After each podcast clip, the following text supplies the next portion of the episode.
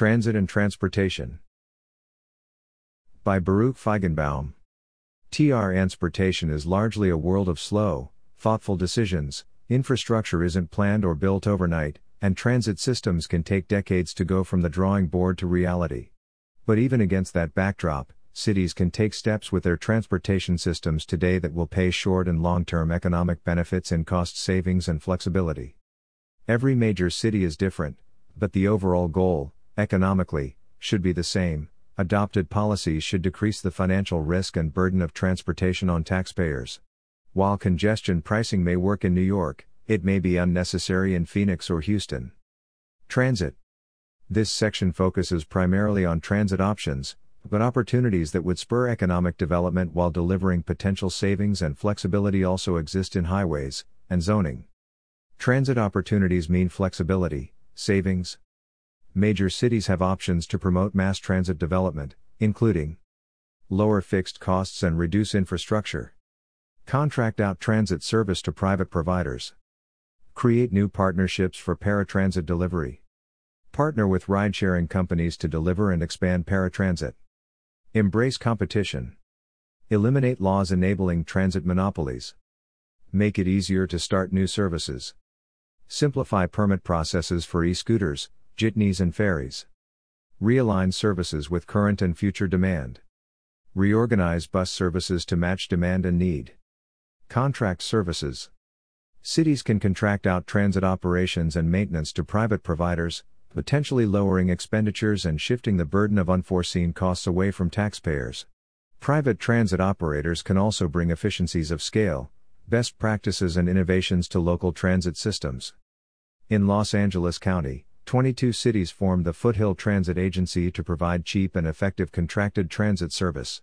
Today, all of the agency's bus routes are operated by Transdev and Keolis, international transit operators. For contracting transit, a city should adopt a process for entering into transit contracting that includes competitive bidding, a minimum of three bids, primarily focused on financial considerations.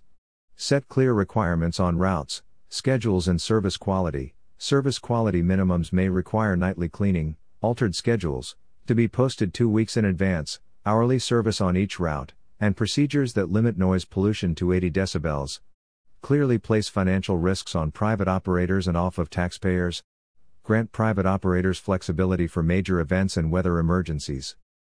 Partner with ride sharing companies. Private rideshare companies, such as Uber and Lyft, can offer better paratransit services at lower costs than traditional providers.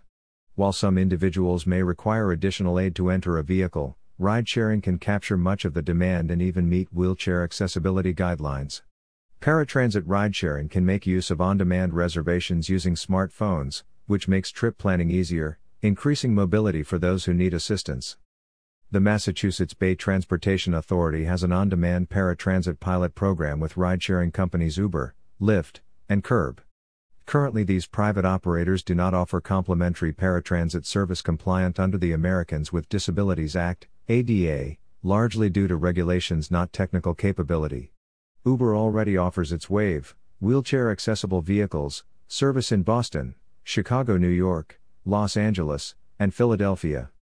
To promote using ride sharing companies for paratransit, a city should legalize ride sharing companies, provide subsidies to rideshare companies that offer paratransit services. Riders would typically pay a small part of the overall cost, typically $1 5 for each trip with city slash mobility authorities paying the rest. Uber's average charge is $13.36 while the average paratransit trip costs taxpayers $29. Help private companies become ADA compliant to expand the scope of ride sharing. Open transit to competition. Most public transportation agencies, such as Denver's Regional Transportation District and the Maryland Transportation Authority, function as monopolies, either from state level law or city level contracting practices. Municipalities should end city level monopolies and pressure states to remove statutes that forbid private sector transportation services. Many transit agencies lack the capital or ability to expand service to underserved areas, leaving room for private sector actors without risk to taxpayers. Additionally, cities can bundle together transit routes by geographic districts or route type. Bundling profitable and unprofitable transit routes into a single contract preserves service for the transit dependent while allowing companies to remain profitable and competitive. Even with private operators, certain routes may continue to need subsidies either from the transit agency or directly through the city. To end a transit agency monopoly, a city should remove legal bans on private transit operators, guarantee that fees paid by private transit companies go toward relevant expenditures, redirect subsidies, as transit costs decrease, to infrastructure useful by both government owned and private transit. Reorganize bus services. Cities should analyze bus ridership and service patterns every 5 to 10 years and adjust service accordingly. The needs of transit dependent riders should be prioritized when determining publicly subsidized routes. While some routes with limited demand may need subsidies, private operators can operate high demand routes used by transit choice riders who can afford to pay the full cost of the trip. In 2015, Houston, Texas's Metro Transit Agency successfully reorganized their bus network, cutting certain routes, shifting away from a hub based pattern and expanding intra suburban routes to meet demand and need. Planners found the biggest need was additional Sunday service, and the agency cut weekday service to expand weekend service. Bus ridership grew in Houston despite nationwide declines in transit ridership. In the aftermath of Hurricane Harvey, Metro was able to restore service quickly and alter routes based on the needs of city residents. NJ Transit is a counterexample. Despite operating an extensive route network, service holes remain in suburban areas. HIP, a private bus company, is working to fill that void connecting suburban communities directly to Manhattan in areas NJ Transit underserves or does not serve at all. To reorganize their bus network, sites should analyze ridership patterns regularly, adjust routes every five years, prioritize service for transit dependent riders, simplify permit processes for private transit alternatives. Simplifying the permit process for private sector transportation would promote transit that can survive in the market without subsidies, particularly modes that require minimal capital investment. The following four modes of transportation could meet demand in various cities ride sharing, e scooters, ferries, and jitneys. Ride sharing companies such as Uber and Lyft are versatile and ubiquitous throughout major cities. Jitneys, small private shuttle buses, can provide effective point to point transit on high demand routes. After eliminating public transit monopolies, cities should craft jitney service quality procedures that ensure minimum safety and cleanliness, but allow for maximum route and scheduling flexibility to best match demand levels. In Atlantic City, New Jersey, jitneys already connect heavily frequented locations, such as the airport, train and bus station, hotels, convention center, and the boardwalk. Both jitneys and ride sharing vehicles use existing roads and pay motor fuel taxes and tolls. Electric scooters have demonstrated an ability to exist sustainably across the country, proving especially useful in regions with warm weather year round. These companies often pay fees to the municipality for law enforcement costs and bike lane maintenance or expansion. However, overburdensome permit fees can force e scooter companies to cease operations in a city, as Lime did in Tempe, Arizona, because of a $7,888 business license fee. Ferries are important transportation assets in areas with major bodies of water. Ferry companies can operate profitable routes, set market based parking fees, and invest in real estate directly around their terminals. Capital costs for ferries are relatively low, as the body of water already exists, and non fare revenue potential in real estate and pairing is relatively high. A simplified permit process requires Clear and predetermined application requirements.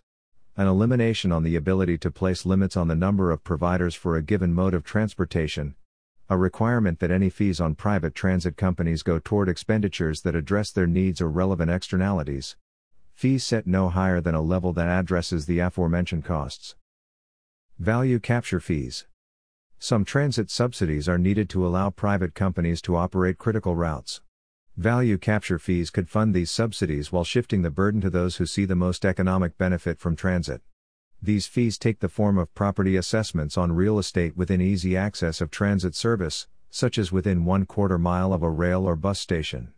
Requiring those who benefit from transit to provide some of the funding is fairer than blanket subsidies and promotes a responsible approach to system costs. Transportation value capture fees regulations should Dedicate all revenue to address the impact of the property on the surrounding transportation system. take the form of yearly tax assessments.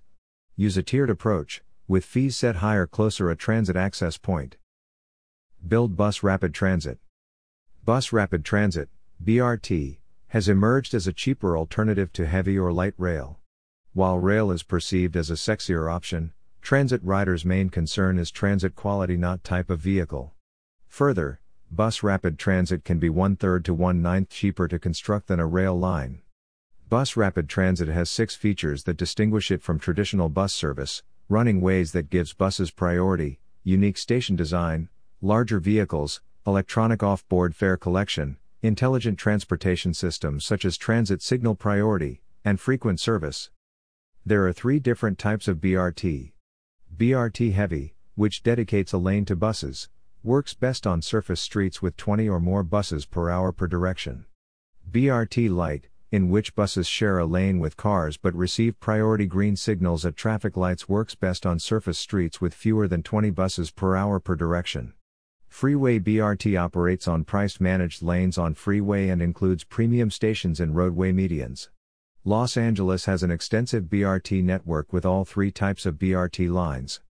To enhance bus transit service, cities should consider building proposed heavy and light rail lines as bus rapid transit, Customize the type of BRT service for the corridor. Highways. Major cities can also promote pricing and alternative transportation modes from a free market perspective. Create arterial freight routes that provide a reliable travel option. Reduce lane width to 10.5 feet on certain collector highways to create bike lanes. Adopt congestion pricing. Implement variable priced parking.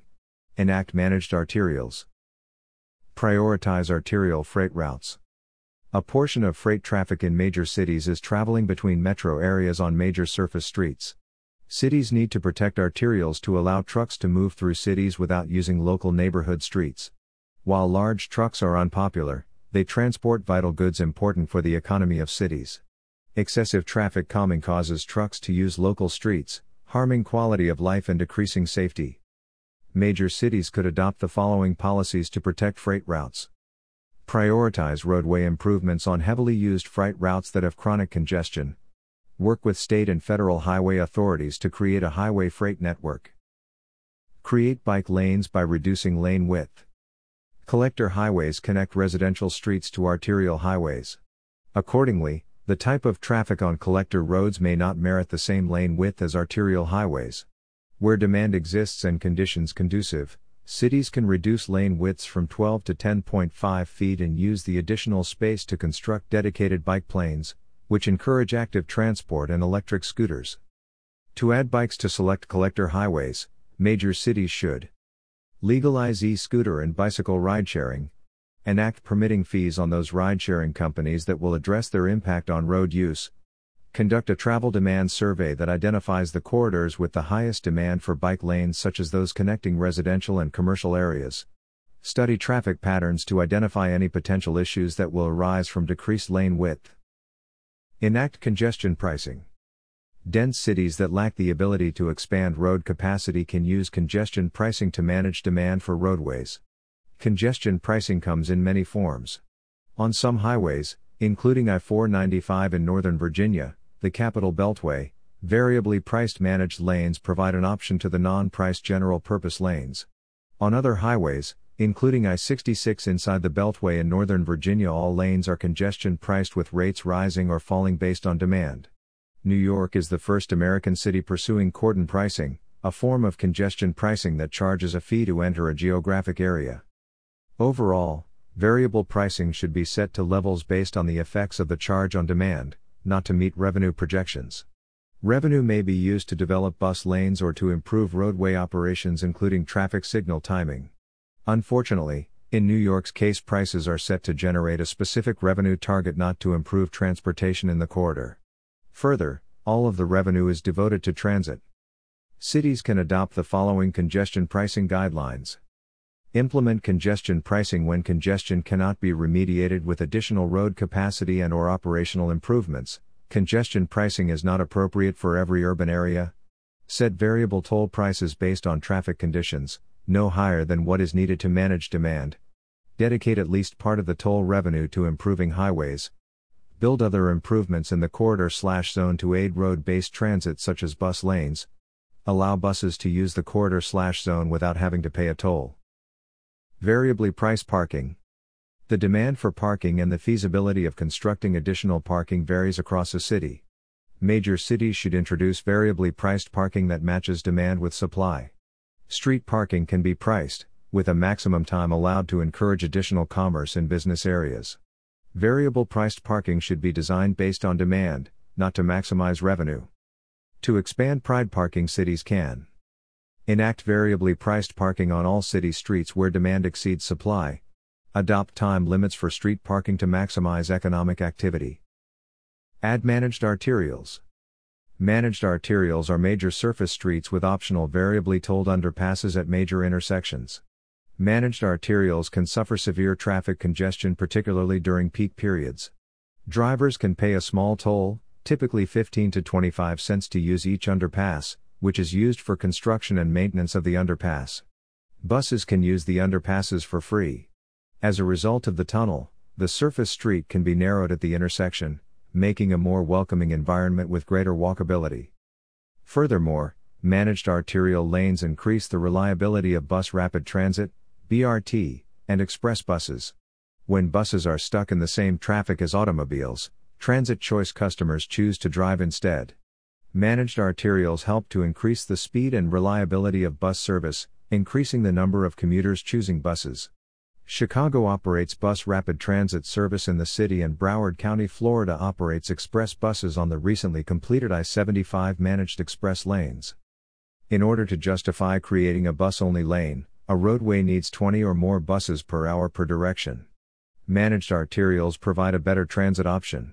In addition to providing the same high quality bus service as bus only lanes, they use the revenue that drivers pay to build and maintain the underpasses. Busways do not generate any revenue. Decreased congestion also reduces commuter stress and reduces greenhouse gas emissions. To encourage managed arterials, cities should Work with state and federal authorities to allow tolling on surface streets. Build managed arterials on arterial roads as a proof of concept. Work with regional, state, and federal authorities to promote managed lanes in the region. Coordinate managed lane projects with other jurisdictions, ultimately creating a network. Zoning Cities should follow these free market zoning guidelines. Remove urban growth boundaries, UGBs, and adopt developer impact fees. Relax traditional zoning. Remove urban growth boundaries and adopt impact fees. Some cities, such as Portland and San Jose, have urban growth boundaries, UGBs, that restrict development on the urban fringe. If UGBs are removed, development on the fringe will reduce land prices. Allowing market forces to shape development will enable more affordable housing for all residents. Rather than subsidizing low cost housing for the low income, market forces will create more affordable housing for the middle class as well. When a UGB is removed, or in cases where one never existed, such as Las Vegas or Dallas, cities may enact developer impact fees that will place the cost of transportation expansion onto the developers who profit from the expansion of the urban area and its transportation network. Developer impact fee revenue, particularly for urban fringe development, should be nearly all dedicated to the relevant road infrastructure. To reduce the overall costs of housing, cities should eliminate urban growth boundaries and development restrictions, enact sensible impact fees to recoup the costs of development to taxpayers, relax the zoning code. Traditional zoning divides up the city by specific uses, such as single family residential, multi-family residential, commercial, and industrial. It's a system that limits how landowners can improve their property, for example, a homeowner in a single family district may be forbidden from converting an underused garage or basement into an apartment with a full kitchen. The result? A less flexible housing supply and higher housing costs. Mixed use zoning would help address housing affordability, a key component of most economically vibrant communities, by increasing supply in commercial and industrial areas. Relaxed zoning also promotes economic activity and removes the barrier of renting appropriately zoned real estate for new business. Homeowners interested in starting a small business that falls under industrial or commercial labels would be able to begin operations sooner in there on their own property and with decreased financial risks as compared to renting an entirely new property. Houston, Texas lacks a formal zoning code and is a very diverse, quickly growing city. To relax their zoning codes, cities should remove all zoning regulations, when feasible, remove single family home zoning districts or simplify the process for a multiple dwelling zoning variance, allow light industrial and light commercial business to operate in residential areas, allow residential development in areas that are exclusively commercial or industrial.